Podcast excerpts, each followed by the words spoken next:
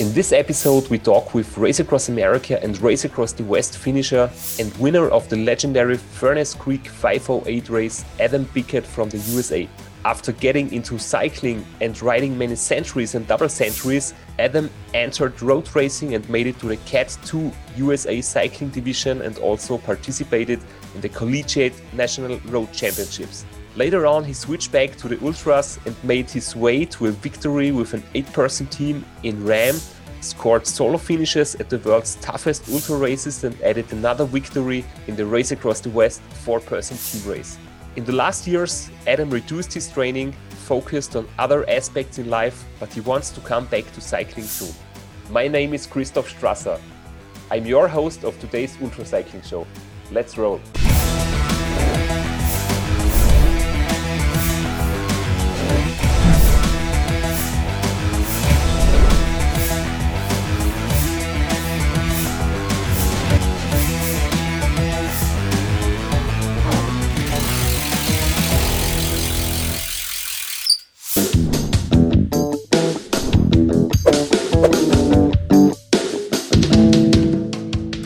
Ultra family, welcome to another episode of Roadside with Christoph, which is a special edition of the Ultra Cycling Show, where I talk with amazing athletes from all around the world, just like we are chatting from our saddles. In today's episode, I'll be talking with Adam Bickett, who is a finisher of Race Across America and Race Across the West. Hello, Adam.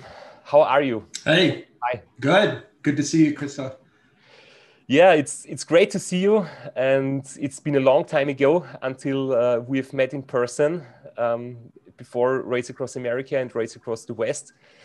And yeah. I hope you're. Yeah, well. I think last time. Yeah, no, I'm do- I'm doing well. You know, I'm I'm not riding quite as much as you, I think, um, but uh, I I hope to to change that. But yeah, I think last time we saw each other was in Borrego Springs uh, before uh, RAAM 15. Yeah, that's true.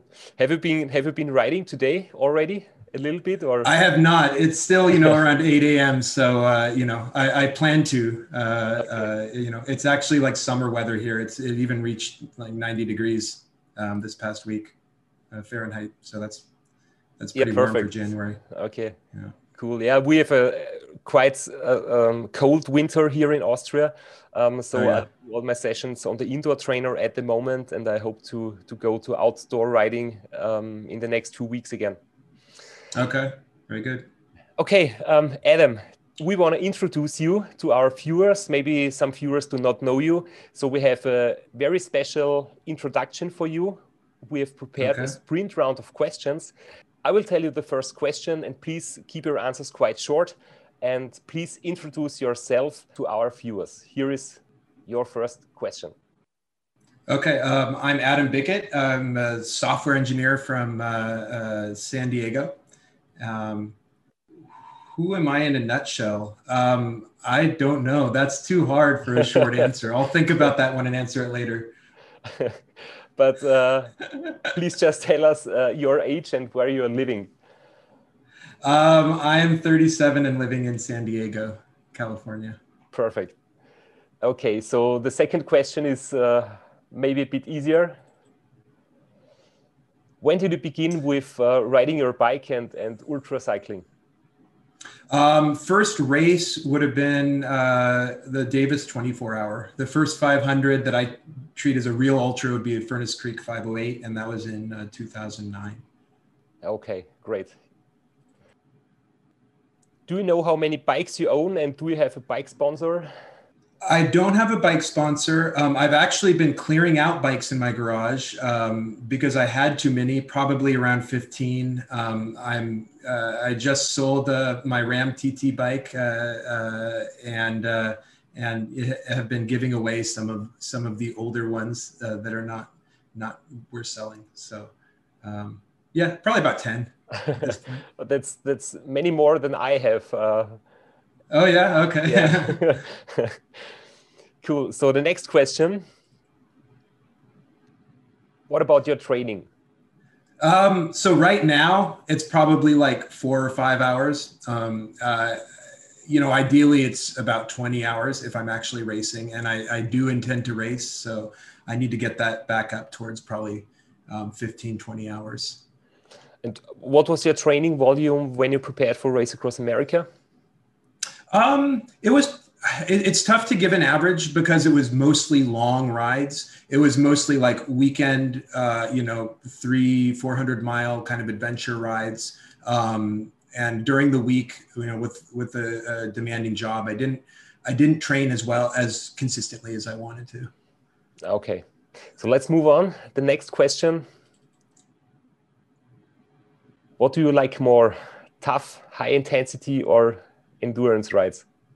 So I like both. Uh, if, if I have to pick one, I would honestly say intensity. Um, when I first got into racing, uh, it was actually crit racing, um, which is shorter sprint based races uh, for both collegiate and um, uh, the USA Cycling, USCF, um, uh, in, in, in SoCal.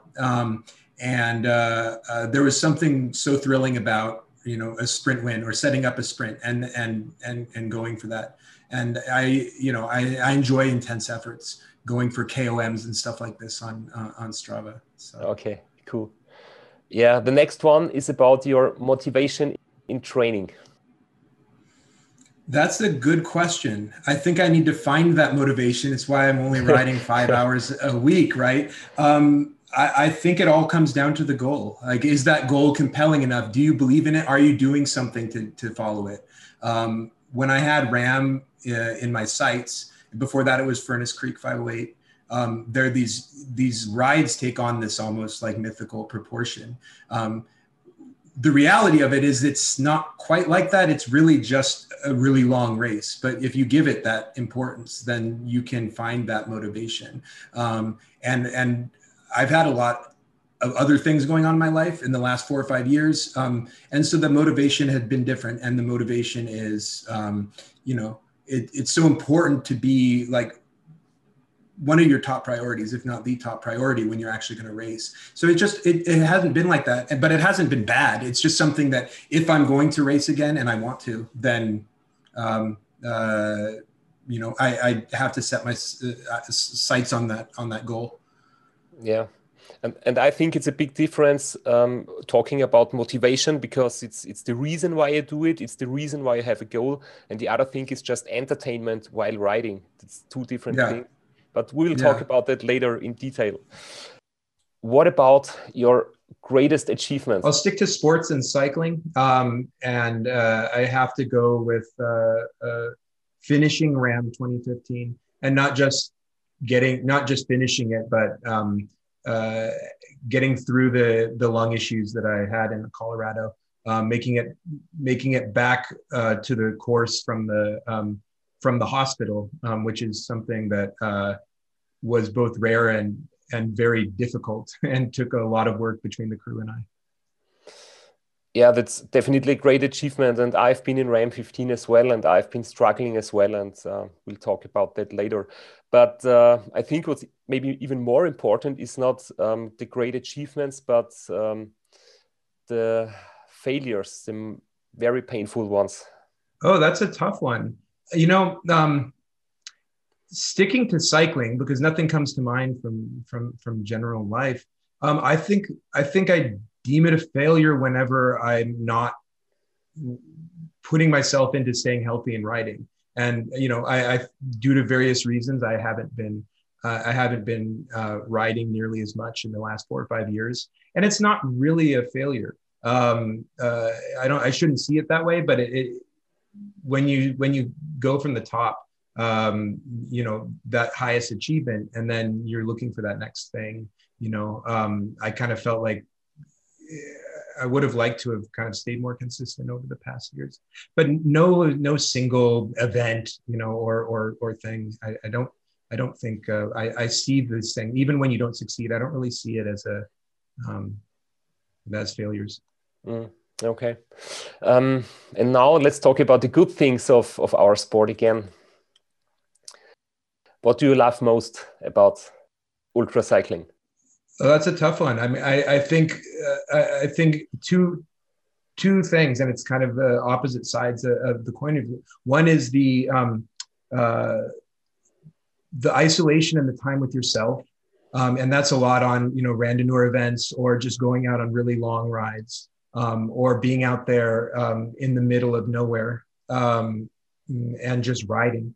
The other is actually the camaraderie with the crew. So in the crewed events, uh, it's so important as as everyone says, and and you know it's it's kind of cliche at this point, but it's it's very true that you surround yourself with your friends and you surround yourself with with people that both care about your goal and care for you, and everyone has a good time together if you put together the crew well. Um, and also the community itself is is I think the best group of people like community that that um, that I'm involved in in all aspects of my life. Um, so I think those two things. Yeah, it's very nice, very nice. That's true. And uh, the last question of the introduction round is about your goals in the future. Mm, that's a tough one. I mean, you know, I'll start I'll start small and then go to the bigger one. Is one is just getting back and, and doing a race like any race, um, uh, starting to train seriously again, and then that will lead to the the biggest future goal is um, uh, a better finish at RAAM. Then, okay, but but um, you do not have a specific year or a specific time slot, so just um, try to get into riding again and then see what happens. Is that true? Yeah, well, so racing this year, um, RAAM, you know, within the next few years, if I can make it work, I mean, there's just so many pieces that have to come together to make that happen. Um, and and I had intended to do that in 16, and then I kind of toyed with it again in 18, and um, you know, I, I, need to make a solid plan, but I, I think it's reasonable to say within a few years that's doable.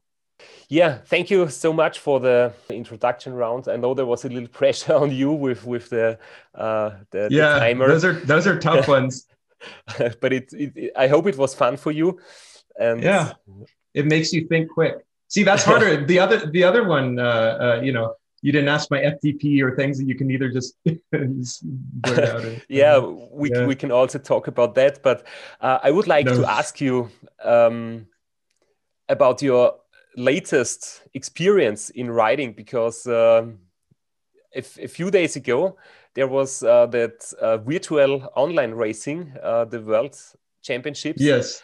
And right. Have you been part of it or not, or only a little bit, or how was it going? Yeah, well, um, so I, I, did do that race um, uh, somewhat. Um, it, it, was really odd timing. It was 9 p.m. to 9 a.m. Um, you know, it seems it makes sense for a night start for a 24 hour. Um, now, I'd never raced a 12 hour, uh, but starting at 9 p.m. is pretty uh, difficult, um, especially when the European contingent um, is starting at like 6 a.m. Um, but that aside, uh, it was just kind of an initial, um, you know, taste of the waters. And uh, I'd never done a 12 hour race. And so I set out uh, riding as if I was actually doing it as a race, um, you know, not paying any attention to the fact that I don't have the fitness for the pace that I would ideally hold. Um, and so it lasted about, you know, half an hour. I actually hit something on the keyboard and, and uh, it crashed full gas. And then when I got back in, uh, you know, I was, uh, it started me at the beginning again.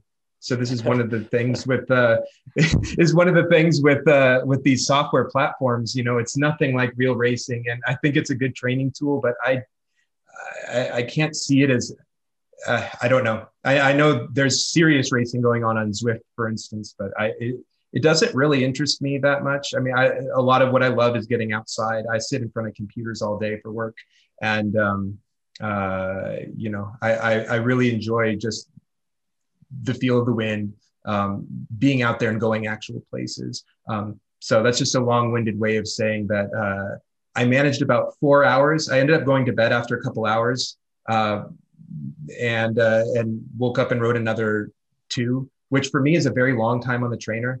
I know it's a little bit, uh, you know, a standard, maybe even a, a shorter uh, uh, indoor trainer session for you. Um, for me that that was hard and my legs were definitely feeling it the next day. But you know you, you have to start somewhere. Yeah for me it's quite similar. So it's it's just not it's just not really interesting me that much um, to do uh, virtual racing. Um, I also enjoy really my old school trainer. It's just a very simple one um, without any Bluetooth connection, without any Wi-Fi, oh, without yeah. even electricity. So it's it will uh, it is like you cannot kill it. It it, it lasted for ten years, and I once had um, a more modern wow. trainer, and it it was gone like after two years because I was I don't know, riding, oh, you just wore it out, riding too too hard or anything. Nice, so, nice. You broke it. Yeah. yeah. Uh, I like. I mean, it's not. Yeah. I like the, the simpli- simplicity of, of riding indoor sometimes, uh, especially when it's too cold outside. Yeah. But um, I'm not into virtual racing as well. Yeah, I mean, I think the benefit is you can just jump on it with so little uh, logistics. You just go on it and do whatever you have time for. Um, but yeah, it's it's difficult. Um, I know a lot of people structure their training plans around it the truth is in San Diego, I, I, there's rarely a day where it's not nice to ride. Um, it gets a little chilly in the mornings, um, but you can bundle up for that. It's not like it's snowing. Um, yeah, so yeah, you are definitely very lucky in your in your place. That's true. Yep. Um, you know when when we've been riding together um, let me just mm-hmm. let me just show you um, some pictures of that um, because i was i was looking for them in my on my external hard disk uh, to get them to get them together. Um, we've been riding together um, in borrego springs. We have the, the pictures here. And i'm not sure can you remember that day in detail? Because oh, uh, i exactly yeah. know what happened uh, I actually, yeah, I think I remember your story also. Uh, you know, I can tell. So, I mean, I think I I pinged you because I know I knew that you were uh, doing your prep work in Borrego Springs, and that's probably one of the reasons that I was doing that also. Um, because this was before Race Across the West, which at the time was just a gigantic deal for me. Um, and I have a particular uh, difficulty with heat. Um, and uh, and that's the best way to combat that, as far as I'm concerned. And uh, and so I was uh, I so th- this one did had we arranged or or not? Now I don't actually remember. Um, uh, no, I I can I can remember that uh, on that day we've we've met we had we, we have been talking and and, and everything yeah. and then we went up the glass elevator the yeah. the very long ascent and I was like really going hard and at high intensity, and it was like the final high intensity workout before the start of the race. And on that picture, I was a little ahead of you, but then I completely uh, you just cracked at some point. Yeah, right? it was too hot. It was really tough, and then I was slowing down, and and you you catched me again, and then uh, like we did this picture, and then after that I was like riding we went, down again, yeah yeah yeah. then in the evening a few hours later when it was cooling down a little bit i was i was like riding up the hill again. So i had a i had a good session well, evening, but i remember reading about i think crazy. you updated that. I think you updated that but also you were like you ended up coming down with like like in the dark or something right? Yeah like yeah. uh, yeah yeah. Yeah. I went up no, the was... hill again again in the evening. And yeah in that year i was I knew that um, you have been very successful in, in other races like the Furnace Creek, which for mm-hmm. me is very famous and very special. I was reading a lot about it because it that's is, cool. Uh, I wouldn't know if it's if it's known in uh, in Europe. I mean, it's it's not super famous, but for me, you know, I like everything about ultracycling, and I'm very interested in different races. And the Furnace yeah. Creek is so special because it's it's this going through Death Valley, and it's really, I think, one of the hottest races you can ever do. And I just knew that you have been winning that race a few years ago. Yeah, and I've just once, but yeah, and I've but you did it on a on a fixed gear. Is it true? Yes, yeah. the The first year, I had all these difficulties. I um, was off the bike for seven or eight hours uh, on the top of one of the one of the first big climbs, um, Towne Pass, which is the, the, the climb that goes into Death Valley. Um, and even that was mile two hundred. Um, I was just a wreck. I was puking. I wasn't able to take down uh, food or water. Um, and that was my kind of birth into ultra cycling. Um, I eventually was able to like sip some water and and uh, recover. And that year was the windiest or one of the windiest years.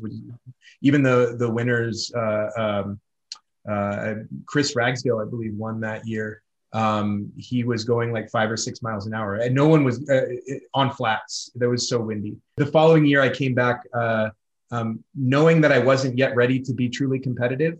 Um, I decided why don't make it interesting and do it on a fixed gear. So that was kind of what was behind that.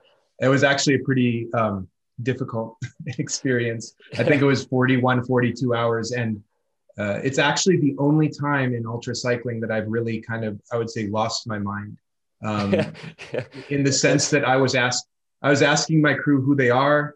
I was like feeling like something was wrong. I kept asking them if I was on the right bike uh, because I knew there was some special rule. In this case, it was that I was on a fixed gear, and I was like, I'm, I'm on the wrong bike. Like they're gonna say the whole thing doesn't count.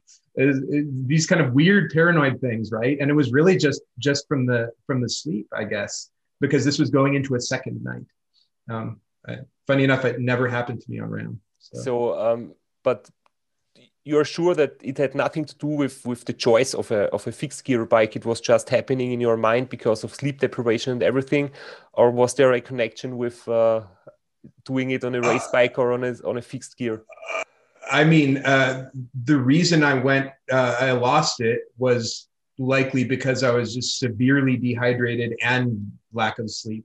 Um, i was in bad shape. I think it was that year that i finished um, like 20 pounds lighter than the start, 18 pounds, something really, really serious. Um, ah, that's that's crazy. That's that's yeah. not good to lose so much weight. Uh, but there is one more thing I'm really interested in. Uh, when when I was watching the website of the the Furnace Creek, like it was mm-hmm. called a few years ago. In the meantime, the name has changed. I think now it's uh, Silver State 508. Is it true? Yeah, the rate the race has moved. So um, due to so I think this was in 2013. Uh, we had the government shutdown, and uh, they they had to reroute the race. They couldn't go through Death Valley. Um, when it came back, they had a new superintendent that didn't allow any uh, um, sporting events in the park. And since then, um, th- the Badwater uh, uh, Ultra Running Race has, has has come back, but um, there still isn't, you know, uh, an agreement worked out to be able to hold the race, or it would be extremely expensive. I'm really interested in getting it back on that course because to me, there's something special about that route. Um, and, but since the race has moved to uh, uh, Nevada, it starts in, in Reno and it goes east uh, into Nevada. So it's still it's desolate. It's um, and, and, it's pretty in its own way. It's just it's not the same race anymore. But um, when, when I was watching the websites and looking for the results, because, you know, I was stalking you, uh, I wanted to know um, Adam Bickett, he's so fast and he will be a competitor in Race Across America in the future. So I wanted to know everything oh, about you.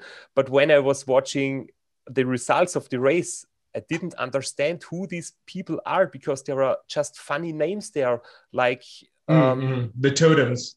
Yeah, yeah, yeah, like animals or like like fantasy names. Yeah, yeah, yeah. Do you know what's the yeah. reason for this?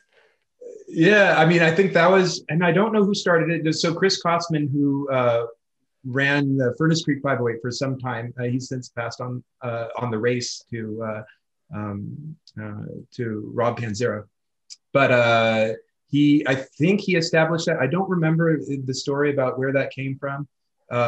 so I know Kostman himself was Gumby and used Gumby in his race across America, like a big Gumby doll. Um, uh, when he did it, I think uh, when he was very young, 18. And so it's just kind of it's something that each rider chooses their own totem, and so you go by that totem uh, instead of you know your racer name. So Marco is Tweety Bird, for instance, uh, and, and, I'm uh, Rock Rabbit, which is some mountainous uh, uh, rodent. Okay, I, I was guessing that you are the wild beast, or is wild beast racing something different you're using? Yeah, wildebeest is is something else. Yeah, that was my wildebeest racing. Uh, that comes from my uh, uh, team RAAM experience with with Team Viasat. Uh, my my riding buddy Metal um, dubbed me wildebeest. I'm not quite sure why, because wildebeest are actually like uh, uh, herding animals that have very small legs. Um, I, I, it was supposed to mean that I was filthy and and large and beastly, something like that, uh, because that was the kind of uh, uh, place I took on the team. Um, but yeah, somehow it stuck. This is so. Yeah. Okay.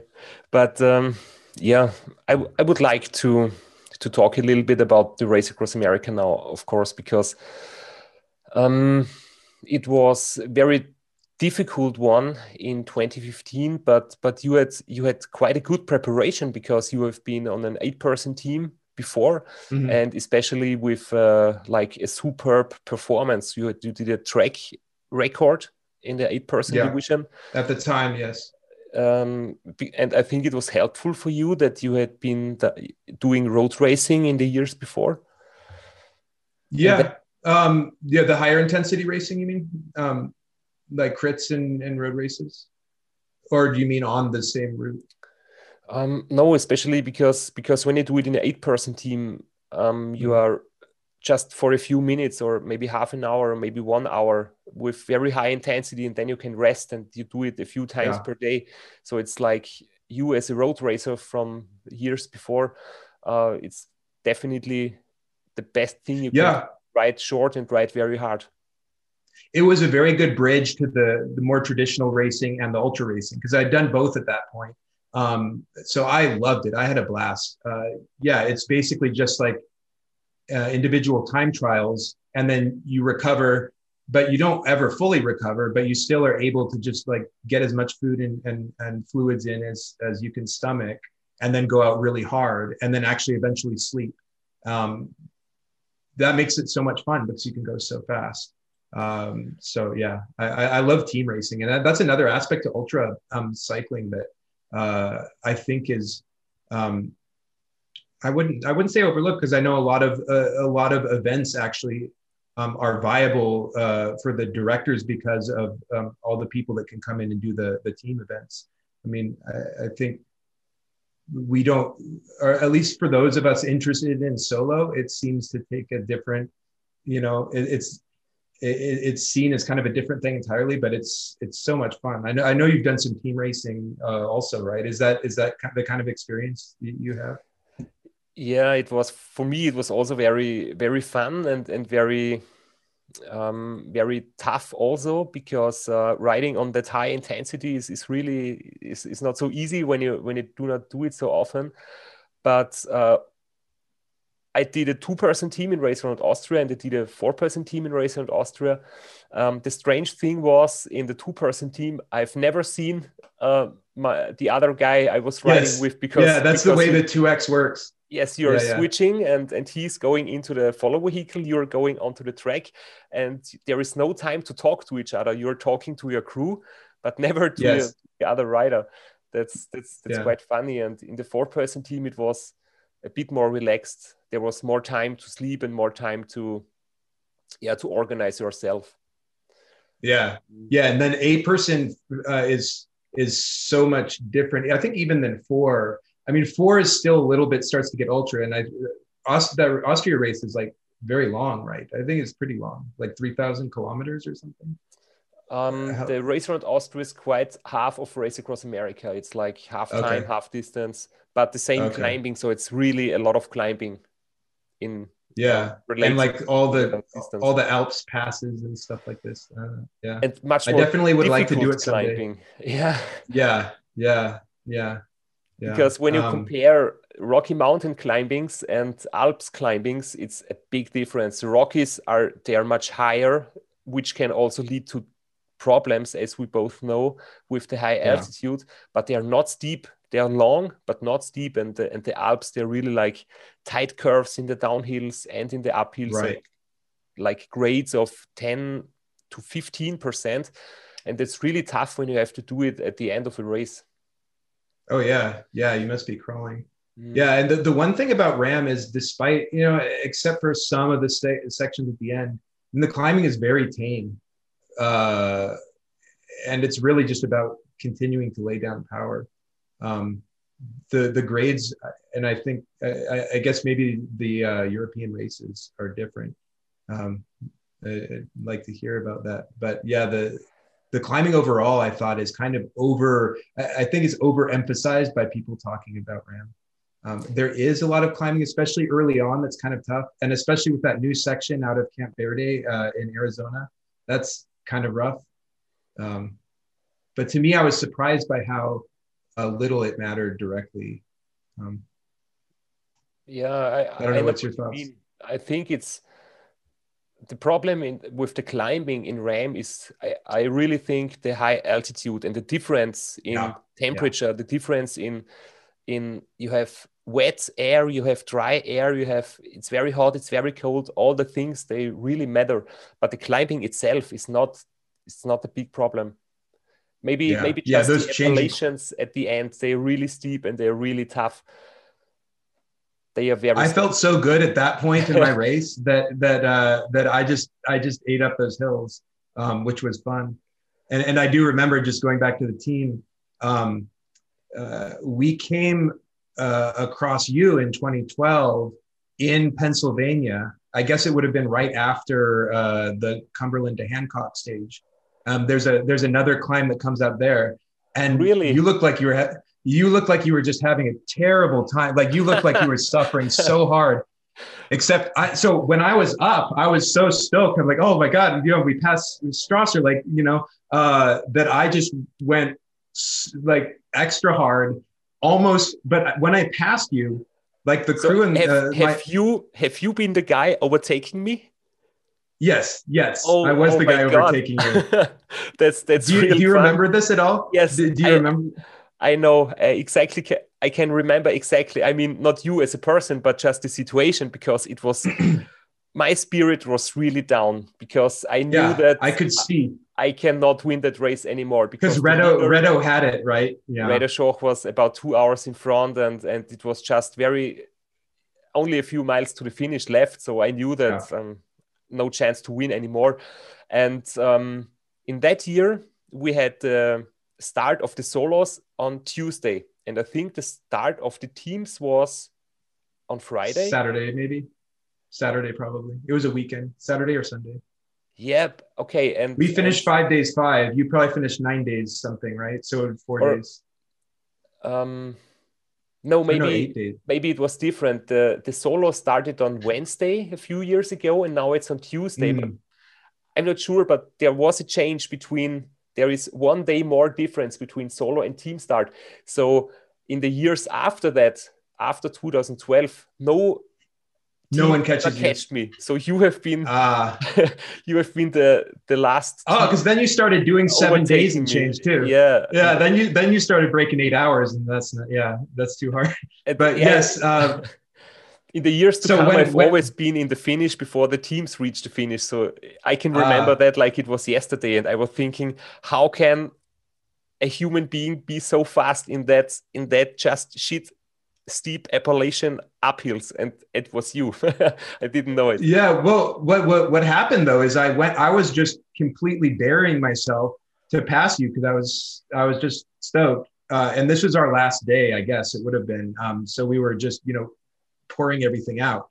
Uh, and that time you actually had something. Unlike in solo, you just give what you can. Um, but then my my uh, follow driver was like, "Hey, you're to need to go harder, or else Christoph is going to come back, and we're going to need to get out from behind you." I'm like, "Oh, please no! I have to like hold it." And I could see because the climb was it was a fairly long climb. I, I, I remember barely this thing that kind of like goes down a valley and then it goes up uh, a kind of an extended climb is one of the longer sections of climb remaining.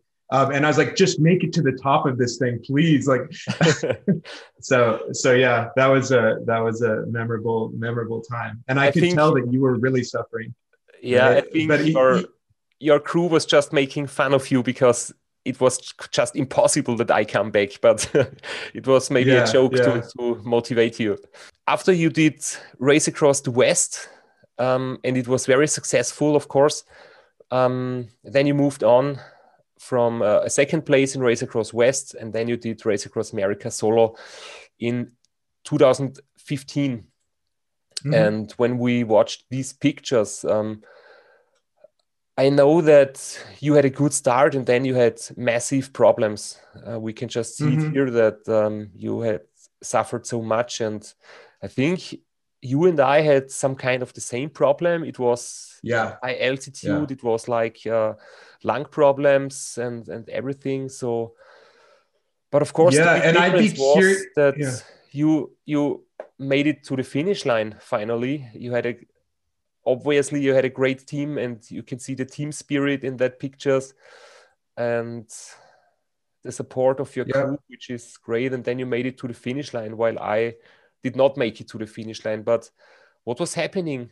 What do you think? What was the reason for yeah was struggling? Well, so so actually, that's one of the reasons um, why I've been hesitant to really go full into RAAM. Even though in 16, you know, I had planned it, I always had this doubt in the back of my mind: is if I put all these things together, you know, the the the finances, the sponsors, the crew, all this stuff, and then something like this happens again, I felt so out of my control because every there's so many unknowns in RAAM a large part of what made it like a feasible problem for me was to kind of break it down and say okay i understand how to do this what are we going to do in this situation what are we going to do in this situation i didn't have anything in the in the uh, in the playbook for this so basically i mean it, it, was so hot that year I mean, I think it was one of the hottest years. I, do you remember it as that? I mean, it was definitely hotter than normal. Um, yes, it's true. I've been talking uh, with in, with other riders as well, and everybody says that uh, 2015 was maybe the hottest year in the last decade of RAAM. Yeah, um, and so you know, I had mentioned like heat is a particular uh, challenge for me. Um, you know, I'm I'm heavier than than some riders. Uh, I I sweat a lot. So when I'm heat adapted, I can sweat a lot but that's upwards of uh, you know two liters an hour and that's a heck of a lot of fluids to intake. And i think that when you start taking in that much fluid like you have other things that might get out of balance or out of whack. Um, i had really it was only in the last few years before doing RAAM that i figured this out. I was actually involved in uh, some studies at ucsd um, uh, uh, some sports physiology studies that studied um, sweat rates and stuff like this. It was very useful for me to, to be able to know more about the dehydration. Um, but so I was I was using that strategy. I was I was drinking a lot of fluids. I'd slowed down um, in in Utah. You know, I was actually feeling okay, but it stayed being hot. And then as I climbed out of Cortez, um, I just started feeling awful in fact, I felt something weird in my lungs. Um, I think that they had started filling a little with fluid. Um, and so it was a combination of all of a sudden going from 90 to 100 degrees to, it wasn't even that cold, maybe 60s, low 60s, upper 50s um, in, into the evening, uh, uh, cresting the, the hill before Durango. Um, and I was swollen and my, I was losing my power.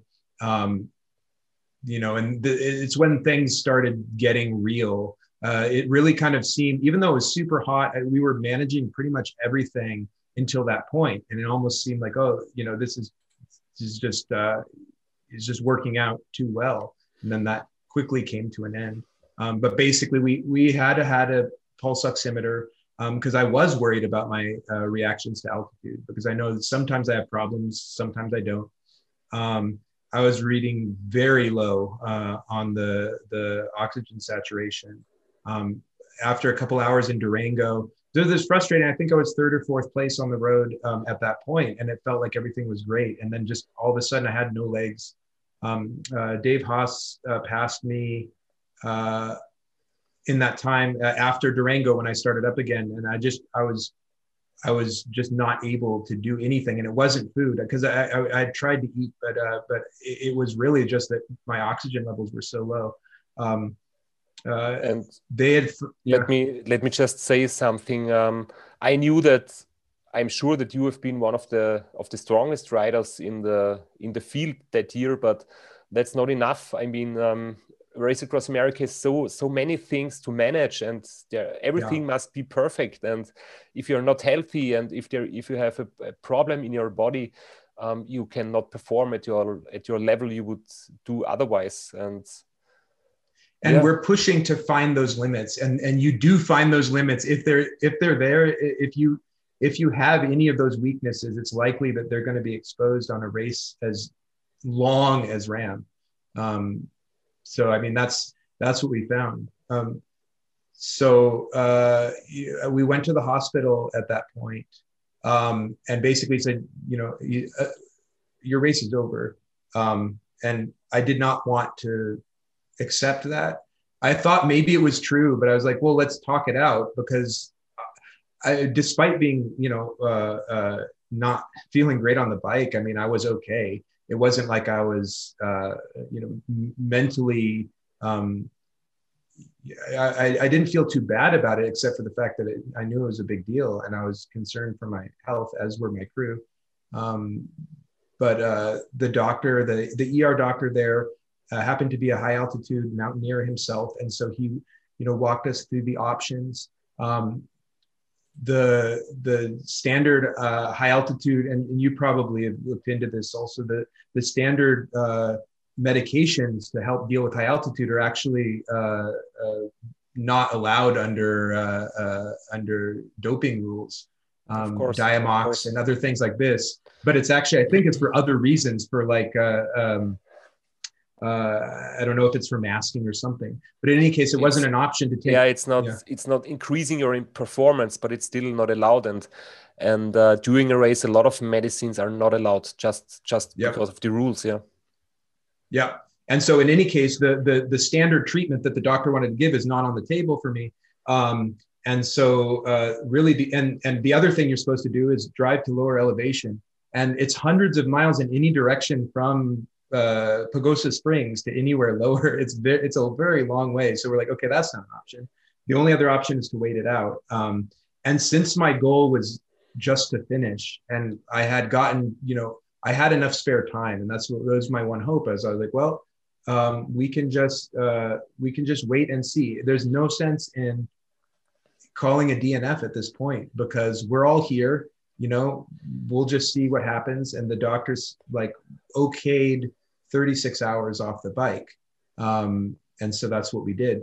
And it was very weird uh, to have this weird uh, break in the middle. And so you know, we're just hanging out, eating, resting, you know, in the hotel room. It was very strange knowing that the race is, you know, by basically the race is about 36 hours long at that point. So by the time I started um, on on the following Sunday, uh, the last racer had just passed, and I actually uh, passed her back uh, just a few miles after starting. So I had gone from you know the front to the back, um, but I was just happy to ride again, and so it was just really it, yeah.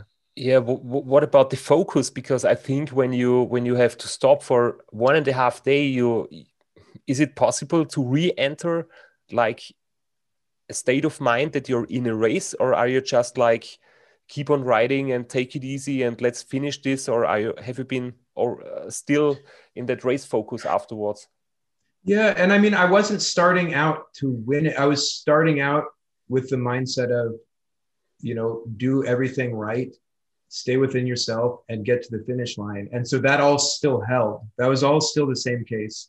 Um, the difference was now I have now it's like stay even easier because you don't know what your body is going to do, and and we had an additional um, uh, limit of needing to keep my blood oxygenation at a certain level.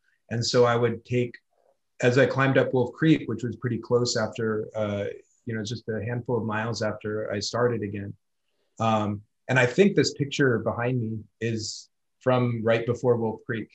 Uh, uh, in, in any case, I, I like this one. Um, yes i We- have i have this picture also here in the in the in the gallery um, it's yeah, and i yeah, and that's I'm- and that's Wolf Creek to the left for sure. Yeah, and I'm quite nerdy. I I have done Race Across America nine times, and I know all the places and and all the pictures, which places they belong to. you can know it almost immediately, right? yes, and this is definitely uh, a little bit before Wolf Creek Pass, yeah, on the on the plateau Yeah. of Pagosa Springs. yeah so yeah I, I can yeah my mindset was was pretty so you, you mentioned focus. I mean, that's exactly what it was. It's like I knew I had a razor edge to be able to get over those mountains because I didn't know how my I didn't know if I could, but that was the only thing I could focus on. And it was so hard to go slow enough to not uh, you know, have serious difficulty because I, I could feel it. Like my head wasn't quite right. Um, uh, and you know, I would get off every 10 or 15 minutes. We would take the pulse ox, um, you know, check the measurement, allow myself to like regroup a little bit. So it was very slow going um, through those passes, but we we got through it, and and I slowly started to get better. So. Yeah, it's it's for me it's like a, deja vu because uh, I was like going through the same in that race. Uh, but uh, we did not stop. Um, we we continued racing, and uh, my doctor and my crew and me, we have been hoping for um, that it will get better after leaving right. the Rocky Mountains, going down to Kansas. Right. right. But uh, it, it didn't it didn't happen. It didn't really get better just for a few hours, but then it got worse again. And um, yeah, the problem for me was that I was really going for the win, for the victory, yeah, and right. I knew that this is not possible anymore. And and what I also thought of was my future because if I continue racing, if I continue to race it maybe I can slow down or maybe take one or two days off like you did. Yeah. But uh, I thought, okay, I have a choice. I can finish Race Across America, maybe or maybe not. I'm not sure. But if I want to finish, I have to stop for one or two days. The other yeah. choice was quit the race, definitely stay healthy, and do the race yeah. around Austria two months later. And uh, if I continue in RAAM, there is no option of doing race around Austria two months later right. because then I'm done for much. the rest of the year. Right. And so in, right. in, in my case, I was like my priority was having maybe a good race at, at the end of the year, and of course staying healthy because nobody can can tell you for sure that there is maybe not a, a long term problem for your lungs if you continue and um, and I was still worried about that. And yeah, it was the different goal, and that's exactly what I imagined. Is that uh, you had a totally different goal than I did, and that gave me the luxury of of being able to take that time. Um, and, and, and I also had that long time thinking because I knew I could I could do RAAM next year and next year again, and I've already yeah. some some some victories uh, in my pocket. So it's not necessary to do it in that year if if everything went wrong, I just um, yeah quit the race for that reason. Do but... you think? Do you think that ha- were was was there anything that you could have done, or have you thought about that like earlier? Maybe taken, maybe gone way easier, like as you went into the Rockies. Like, uh, how how was your experience over those mountains? Because you were you were going to end just a few days later with like pneumonia or something, right? Like it was pretty severe at that point. Um, were you able to ride were you riding near your level normally or were you already severely compromised uh, by by the rockies? Uh, in that year everything went wrong with me like like with you because it was so hot in the beginning. Um, yeah. after the race we did a lot of we did a lot of analysis and we tried to find the error and we tried to get the best learning out of it for the future. And yeah. we are quite sure that one of the reasons was the heat in the beginning. So I was drinking and drinking and drinking. Yeah. But I was drinking too much. And um, that's the other thing. You can dehydrate or you can overhydrate. Yeah. And both is is a terrible thing for your body. And yeah. the problem with overhydration is I also drank um, just plain water with no salt or no electrolytes in it. And um, your electrolyte balance was probably off. Yeah. Yes my electrolyte balance was was not okay anymore. And then there were there was water everywhere in my body like i was swelling i was gaining weight. And at some point there will be water even in your lungs. And then yeah. you have the problem with lung edema especially when you yes. enter the mountains. Um, that's what i was developing yeah. Yes and and if you if you don't get rid of that which is very difficult because of the high altitude and you're not allowed to take the medicine um, yeah. then a pneumonia can happen very fast because water in your in your lungs is the best place for bacteria to to grow and that was yeah. that was my story and the learning for the future was uh, um, taking care of the electrolyte balance um, and since since that year, I am not allowed to drink as much as I want when I do RAAM on the first one or two days when it's very hot when when hmm. you ride through the desert. So there is like fluid restriction, only maximum one liter per hour.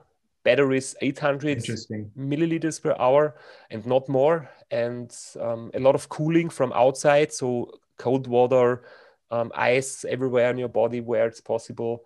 And yeah, if it's if the cooling from outside is not working, then you have to slow down. There is no other option because riding fast and drinking more is leading to yeah.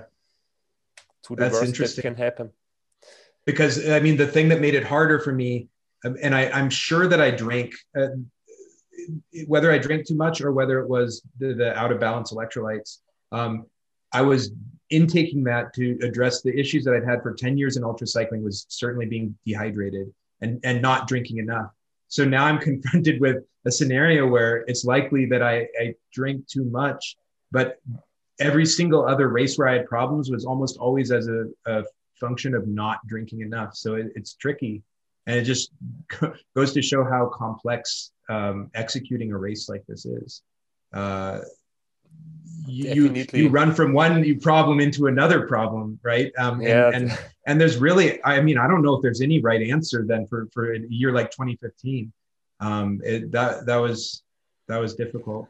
And, and, you and I, we have been like uh, discussing that for a few times, and also some chatting um, yeah. about the pacing strategy in RAAM. Maybe yes, it would be yes. better to to have a slower start and and not start with that high intensity. Um, yes I'm not, I mean, I have my idea which works for me, but I think there is no right or wrong. It's depending on what you want to achieve, on how good your body is trained, and how much intensity you can you can take in the training. Yeah. But of course, I'm very competitive, and I really like uh, the competition and going for for the for the best possible result. And when you are in the lead, you have definitely a better state of mind and a better spirit mm. than uh, when you're just in in a in a position maybe fourth, five. It's probably an individual thing, though. Of yeah. course, I know you're, your you're goal. but but even if your goal is to win, like for me, it also makes you a little bit nervous. So if you're in the lead, then you only want to preserve that lead, and you'll be if some guy's back there, then you'll be a little bit uh, you know, it raises that anxiety level. At least it does for me. Whereas if you're like, okay, for instance, when when uh, you passed me, I think on uh, uh, the climb up to the shoulder of Palomar before Lake Henshaw, and you must have been putting out, you know, near 350 watts or something because uh, I was trying to cap at like 250 or something like this, right? Um, and then you passed, and then Dave Haase, uh, and then Alberto Blanco. I think, uh, you know, it looked like a road race to me. Like you know, and I was like, these guys are crazy. Um, to me, I was like, of course, I was having a, you know, I had a different goal. Um, but I think even if I wanted to do my fastest race, knowing that in the end, like 150 to 160 watts is like pretty reasonable for the end of RAAM. Like that is that is fast enough to get a very good time. Um, I'm just thinking, hmm, maybe it doesn't make sense to go out too high of intensity. I, I, know my body can't really deal with it that well. I'm good at the short, intense stuff, but then my body is spent, right? So if I'm going for more than like five hours, like I actually really need to dial it back. Um, so uh, I'd be interested in this. So, you know, in 2015, maybe like imagine if you had gone out at 200 watts and just done that instead of um, much higher that I know you did for the first 48 hours or so, or I, am not sure when you started having problems. Um, do you think yeah. it could have been different? I, I, I'm quite sure it could have been different, but but especially in that year because uh, because my my health was a big problem. Um, I think when um, when I stay healthy and when there is not a problem with the hydration and and uh, the temperature yeah. like in the years before like 2014 i did the same strategy and it was working out perfect. So right.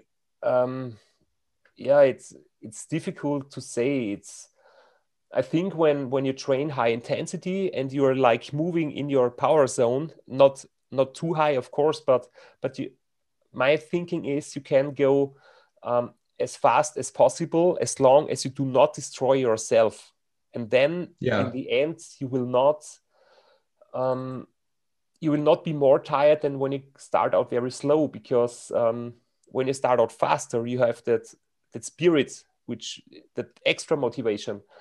Right. And, and just the physiological ability. I find that yes. by the end of RAAM you just you you your muscles can only give so much and it might be true that if you did 300 or 200 watts for the first day it doesn't matter what your what day eight looks like for your legs. Day i don't know. is, in every case day eight will be terrible. Day eight will be difficult even if you started out very yeah. slow. And you will you will also get however if you, if you take 36 hours off in colorado if you take 36 hours off in Colorado, I think you feel much better at the end. Uh, that that is that is one benefit. I, I don't think you you don't know what that quite is like, um, but I think that was one reason why I had a, a, better time than most people do, as far as like being able to enjoy. Um, you know, uh, I, I I passed a lot of racers in the middle of the country, and I tried to encourage them. I was I was a little bit bummed at how hard of a time so many people were having.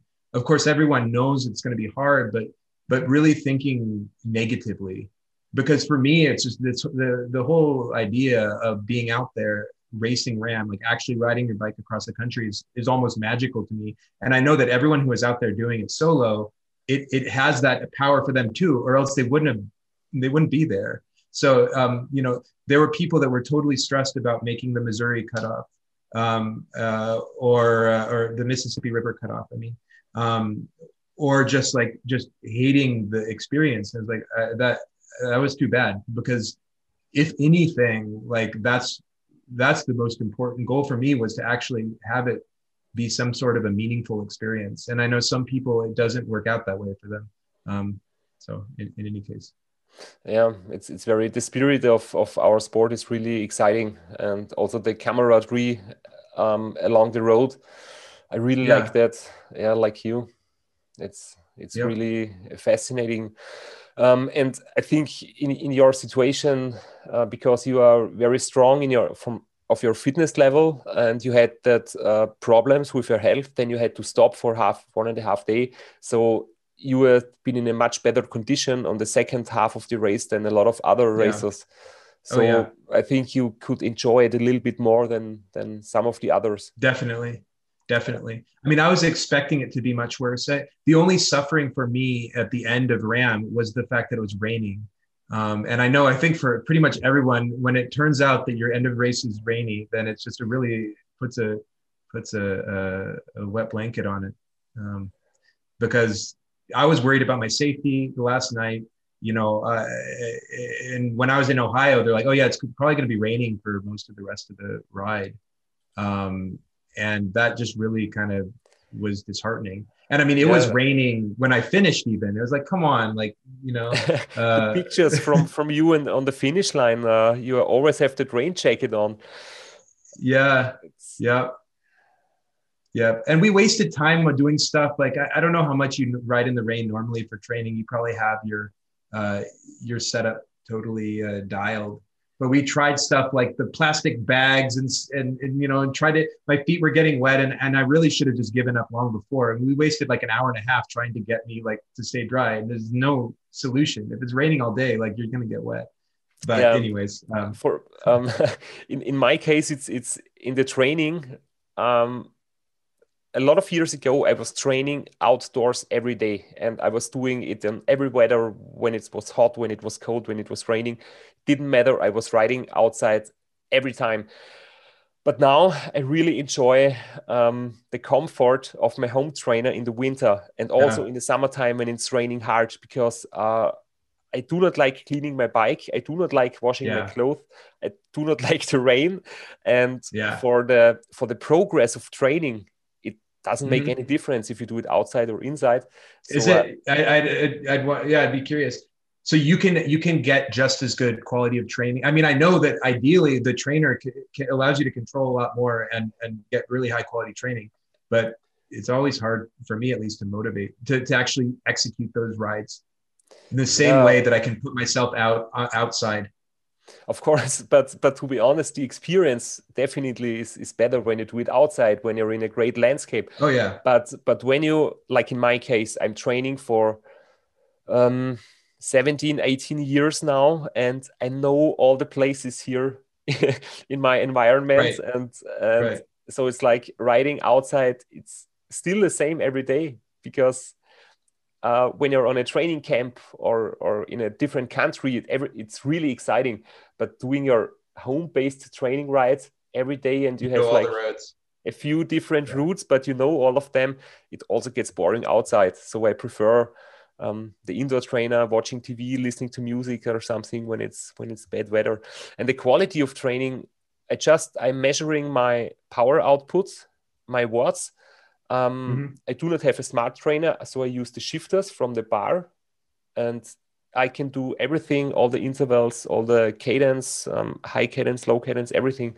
So I really like that.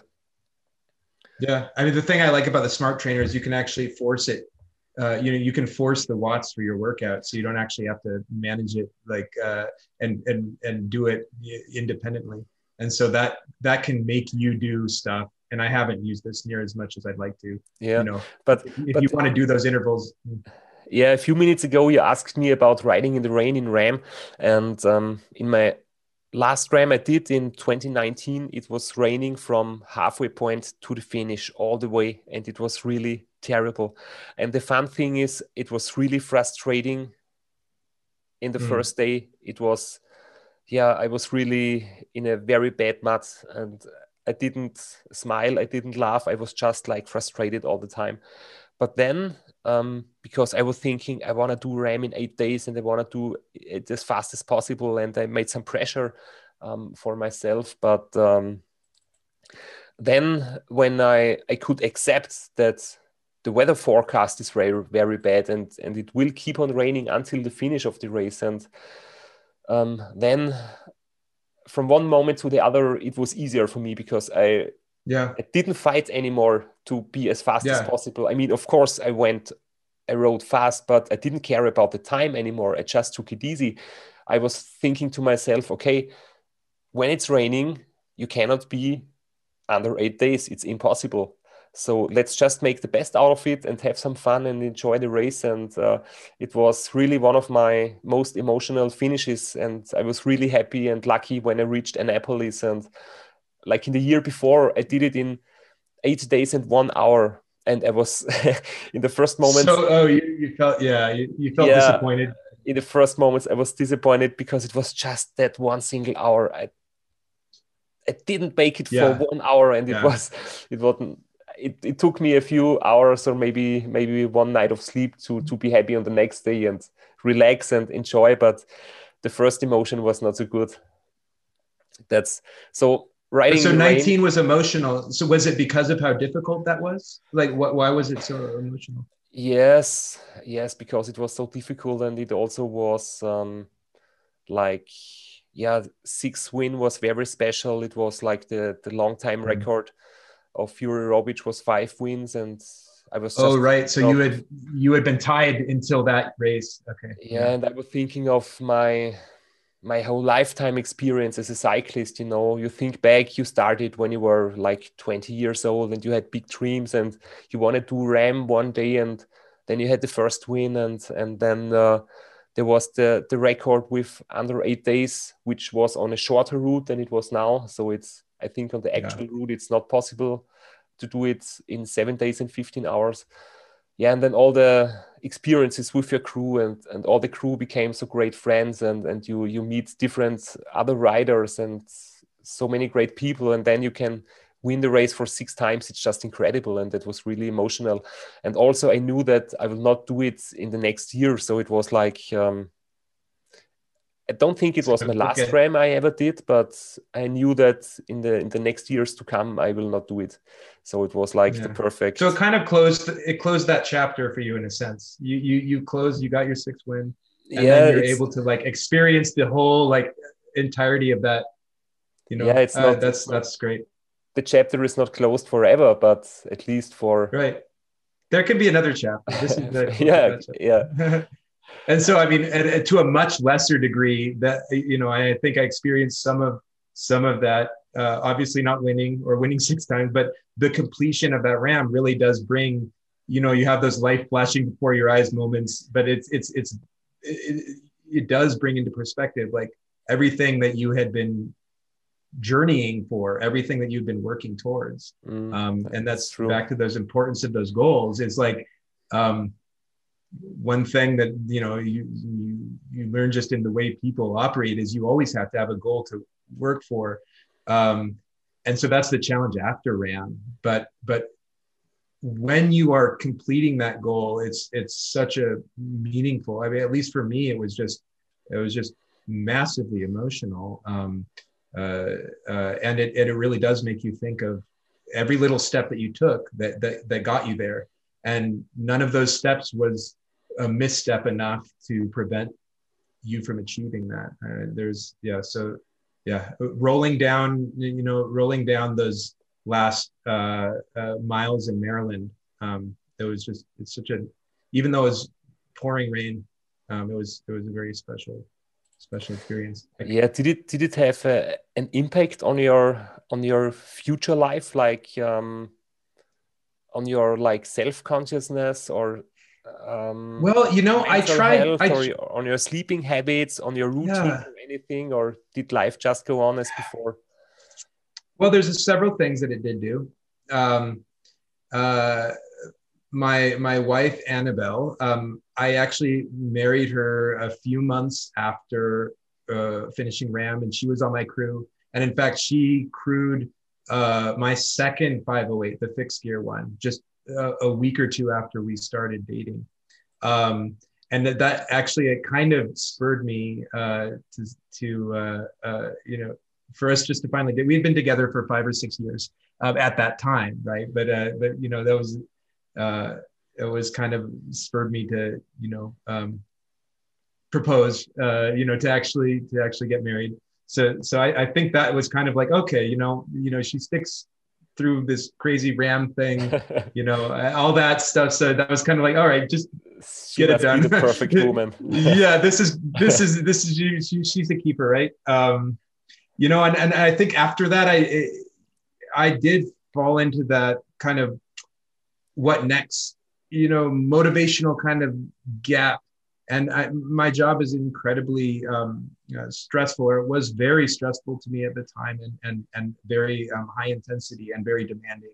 Um, and so i kind of got you know into that and um, we got a house and you know i was buried in my job and and, and so then i kind of fell away from the uh, cycling discipline you know, I mean, I still rode, but but it, I think it, it, my my energy wasn't there. Um, and you know, I I did struggle with uh, uh, with I guess you would say mental health issues um, after that. And I think actually this is I think a lot of people go into ultra cycling, you know, because of something they feel like they're missing, or or um, because of various issues, because it gives you that that kind of um, a framework and it allows you to have some kind of a powerful goal when things might not make sense or you you, you need you you feel like you're missing something. Um, uh, and I, I i tried to remind myself and in some of the you know materials and some of the videos that we've made uh, that's the one thing that i would want people to, to take away from it. And it sounds kind of cheesy but you know um, you can do amazing things if you just put if you just work towards it right? And then I, I constantly tried to remind myself, hey, you did RAAM, like you can do this. This is no big deal. This is just this little thing. It's not so simple though. You know, you you have that you have that passion for one thing, and you can do that one goal, and it doesn't make anything else any easier. I mean, I maybe maybe so so yeah. I don't I don't know. I don't think I don't know how much it helped those struggles. Maybe maybe it maybe it did. Um, a little bit, but it's not a straight. It's not like oh, okay, and I'd want to hear your thoughts on this too. Oh yeah, I did RAAM now. Now that uh, there's not a difficulty in the world, you know, like anything can anything can be done. Yeah, I think only was so easy, right? Yeah, my thoughts are quite similar because some people think that people who did RAAM, um, like they are superhumans and they are motivated Right. in everything they do or they can achieve everything they want to do. Um, that's Right. not true because we are just ordinary people like everybody else, but we have that special passion for that special thing. And and if you have um, such a big passion for something and you enjoy like riding your bike so much that, as we do, then you can achieve extraordinary things on your bike. Yeah. But that does not mean that you can achieve extraordinary things everywhere in Yeah. life because uh, I have a lot of things I do not like to do and where I have no motivation and and uh, I'm not sure why I should do it and and what is the sense about doing something. But but in cycling, everything makes sense and everything is. I love it. I also love the tough Yeah. training and and uh, and the tough situations in RAAM when you know you have your crew helping you through these tough situations. Um, yeah, and where your passion is, there you can do that great things. But so Yeah, and I, I think, think it's- I think yeah, it's about finding that passion, yes, you and know, for and many finding people, that it's- talent. it's Yeah. difficult to to find their the thing they really like to do. A lot of people do not do never find it in their whole lifetime, and some other people find it quite early. And and I was lucky that I found my passion for cycling quite early in in life. And I'm not sure if it will last forever, but but until now it it does. And and I hope the future maybe there comes one day when the, the passion is gone and I I need to do something else. Let's see.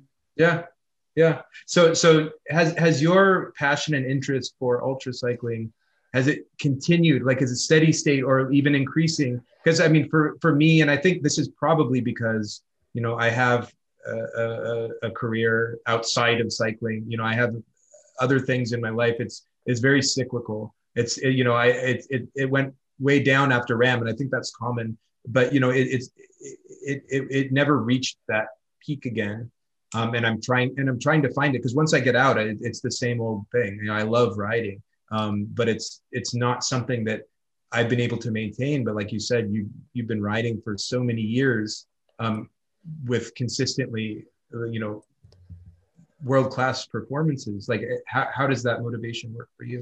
Like, do, do you go through these ups and downs?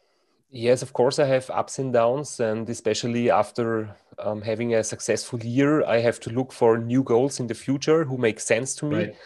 And um, but there is one big difference because um, I was making a living out from cycling, so I have all Yeah. those things around it. Um, I I also have a lot of other things to do, like we have an online shop, we are selling uh, cycling stuff, and I do online. Um, sorry, not online, but keynote speeches some of them are online at the moment but Right. um, doing lectures and and trying to to talk to people and and give them inspiration and motivation is a lot of things to do. And i also want to improve in that in that other like jobs. Um, but everything in my life is related to cycling but it's not only cycling. So i think because all the relations from cycling and, and all the other things I do in my life, it's it's like a, a good package to keep me motivated. And So- when, so when you see that, um, yeah, the sponsors are happy with your with you and, and your performance, It's reinforcing. yes, it's and a lot of So- so- people are really happy when when they when they listen to to a to a speech or a presentation and afterwards they say, "Hey, thank you, you gave me inspiration. Now I have uh, found my goal, what I want to do in the future for Yeah. myself, and that's really cool even for me." Yeah. Oh yeah. So do you? I- I think the the challenge, or maybe I've, I've seen uh, turning it into a career, which I think is very difficult in something like ultra cycling. Um, does it risk turning into to to, to um, uh, lowering that passion? You know, since since it's not something you're you're just doing out of the love of it, you're you're actually having to do all the nitty gritty business Yes. stuff does that ever take away i mean or, or are you able to separate the joy of writing from uh, from you know the day-to-day work that it is to make a living out of it. Yeah it's it's it's difficult and it's from time to time it changes. Um, in the last month there was less work to do around cycling so i could focus more on training and i enjoyed training more because of the of the lockdown stuff and everything. Um, i had more Mhm. time to just train and relax.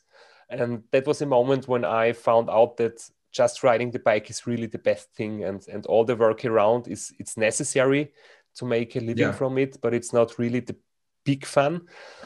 But yeah, I can manage, and and in my case, my partner, my my girlfriend Sabina is is also involved in our like two person company. So I know that what I do and and what I was building up in the last years with our shop and and all that stuff around it um, is like. Uh, uh, we two people can make a living out of it so it's not only for myself it's also uh, for the two of us and that's really yeah increasing that um, that level of fun and that I like to do what I do.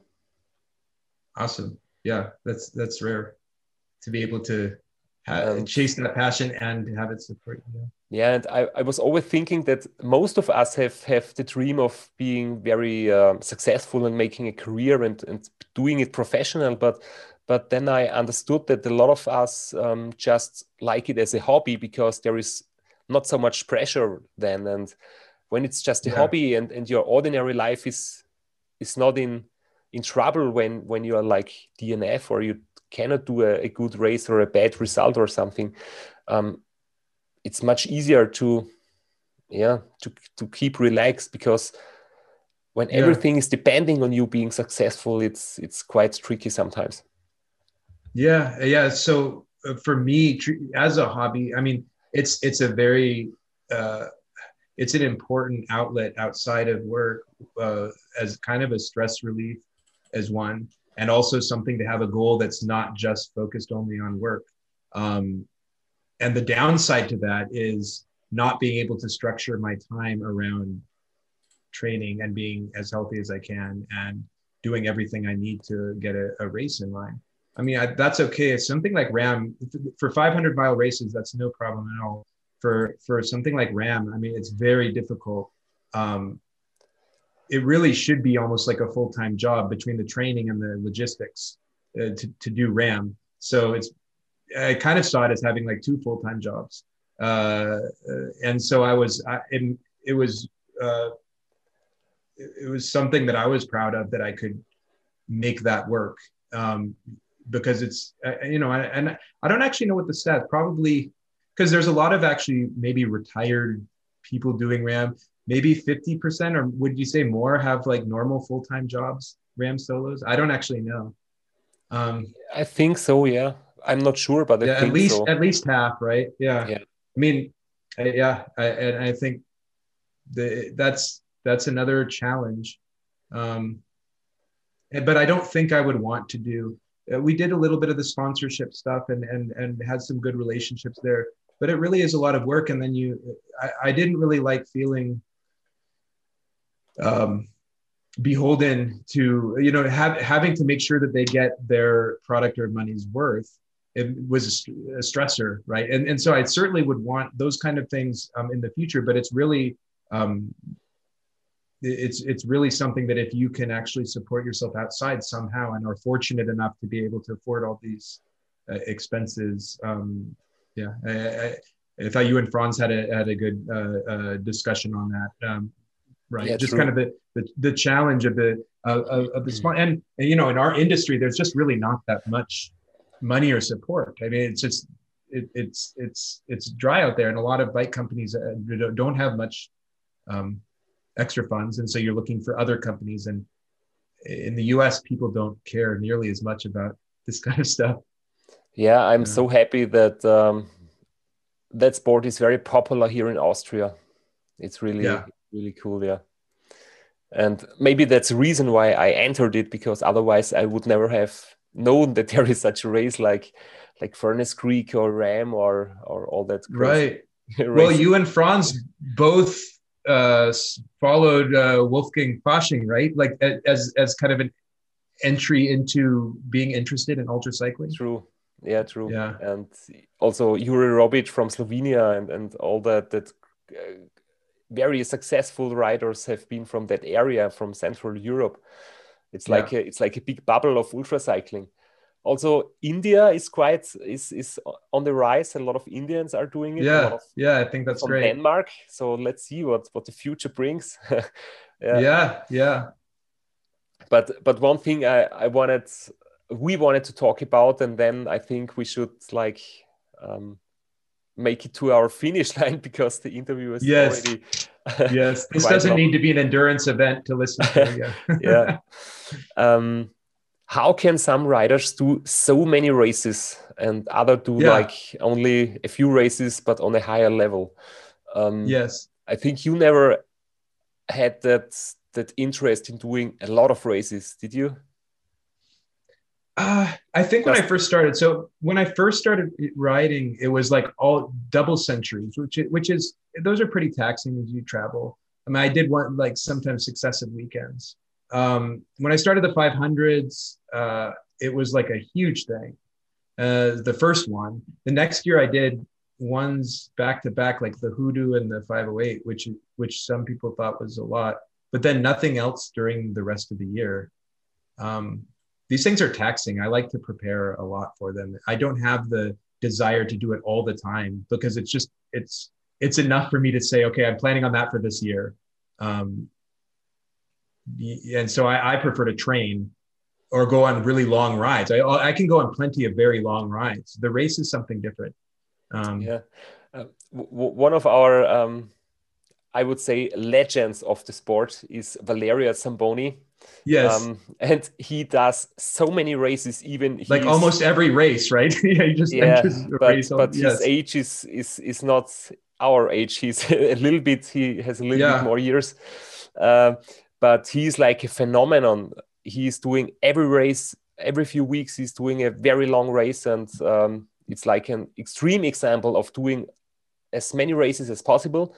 And um, I think I'm in the middle. I'm doing like yeah. race across America and race around Austria maybe in one year and maybe a third one and then some record like attempts 24 hours or something yeah yeah but this yeah. is maximum three events in a year on a high level that's for me it's possible but i couldn't do like four five six events in one year that I, right. I could finish it but but not on a good level and yeah other people they just pick one race prepare for one or two years just to have their peak performance in that one race. And it's yeah it's like everything is possible. It, it's depending on on what you prefer and what your goal is.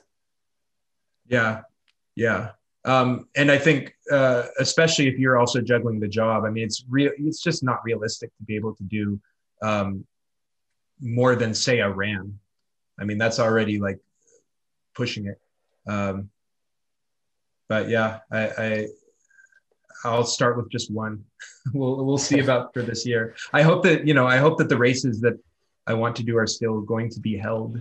Um, I that's a, I was actually toying with doing some of the the uh, 24 hours um, that were held January February and not, uh, all of them are canceled at this point. Um, so so we'll see what what this year holds.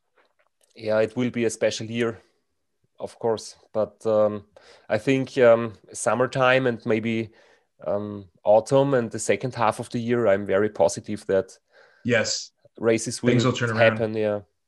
Mm. Yep.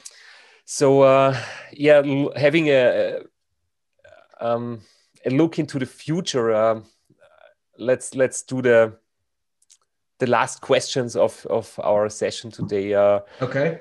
Are you going to ride tomorrow? or uh, maybe uh, yeah, today in the I, afternoon? I'm gonna i'm gonna ride today. I'm making a commitment here. Uh, uh, you know it's too easy to like you know put it off. It's a work day. And in fact i have to jump to work right now. Um, but yeah i'm gonna ride today. I'm actually gonna use the indoor trainer probably because i won't get to to ride till it start but perfect. Um, and um, what about your bicycle maintenance? Uh, how would you okay. rate yourself from one to 10? Are you a great mechanic or just a poor one like so um, many other riders? Uh, I put a huge amount of effort into doing various things, tinkering with my bikes.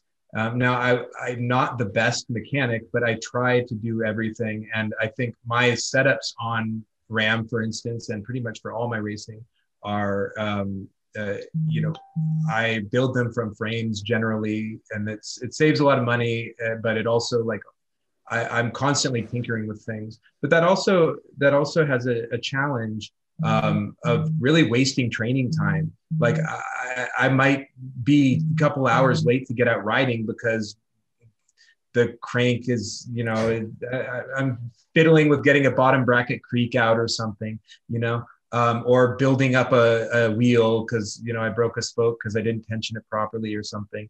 Um, but I, I, I, do take, uh, you know, I, I do enjoy doing that work myself. Um, and uh, and getting to know the bike and, and building the bike and, and you know changing the components and getting something that works well um, you know I'm, I'm an engineer at work and i think that i, I do enjoy this kind of uh, uh, um, just kind of yeah i think this is this getting... is the key if you if you like um, yeah. if you enjoy that work then of course you will be a good mechanic but um, so you will be more 10 maybe eight, nine, or ten, or something. But a ten would imply that I'm really good at it, and I probably am not. Um, uh, you know, I get made fun of for having things break, and I think I'm just hard on components also. Um, but yeah, I, I, definitely put in. I put in a, a nine or ten effort wise, at least. That's that's good. I think that's that's uh, one of the best uh, rankings of all our guests until today. Um, and is there anybody you want to nominate for a future episode? Who should be uh, one of our guests?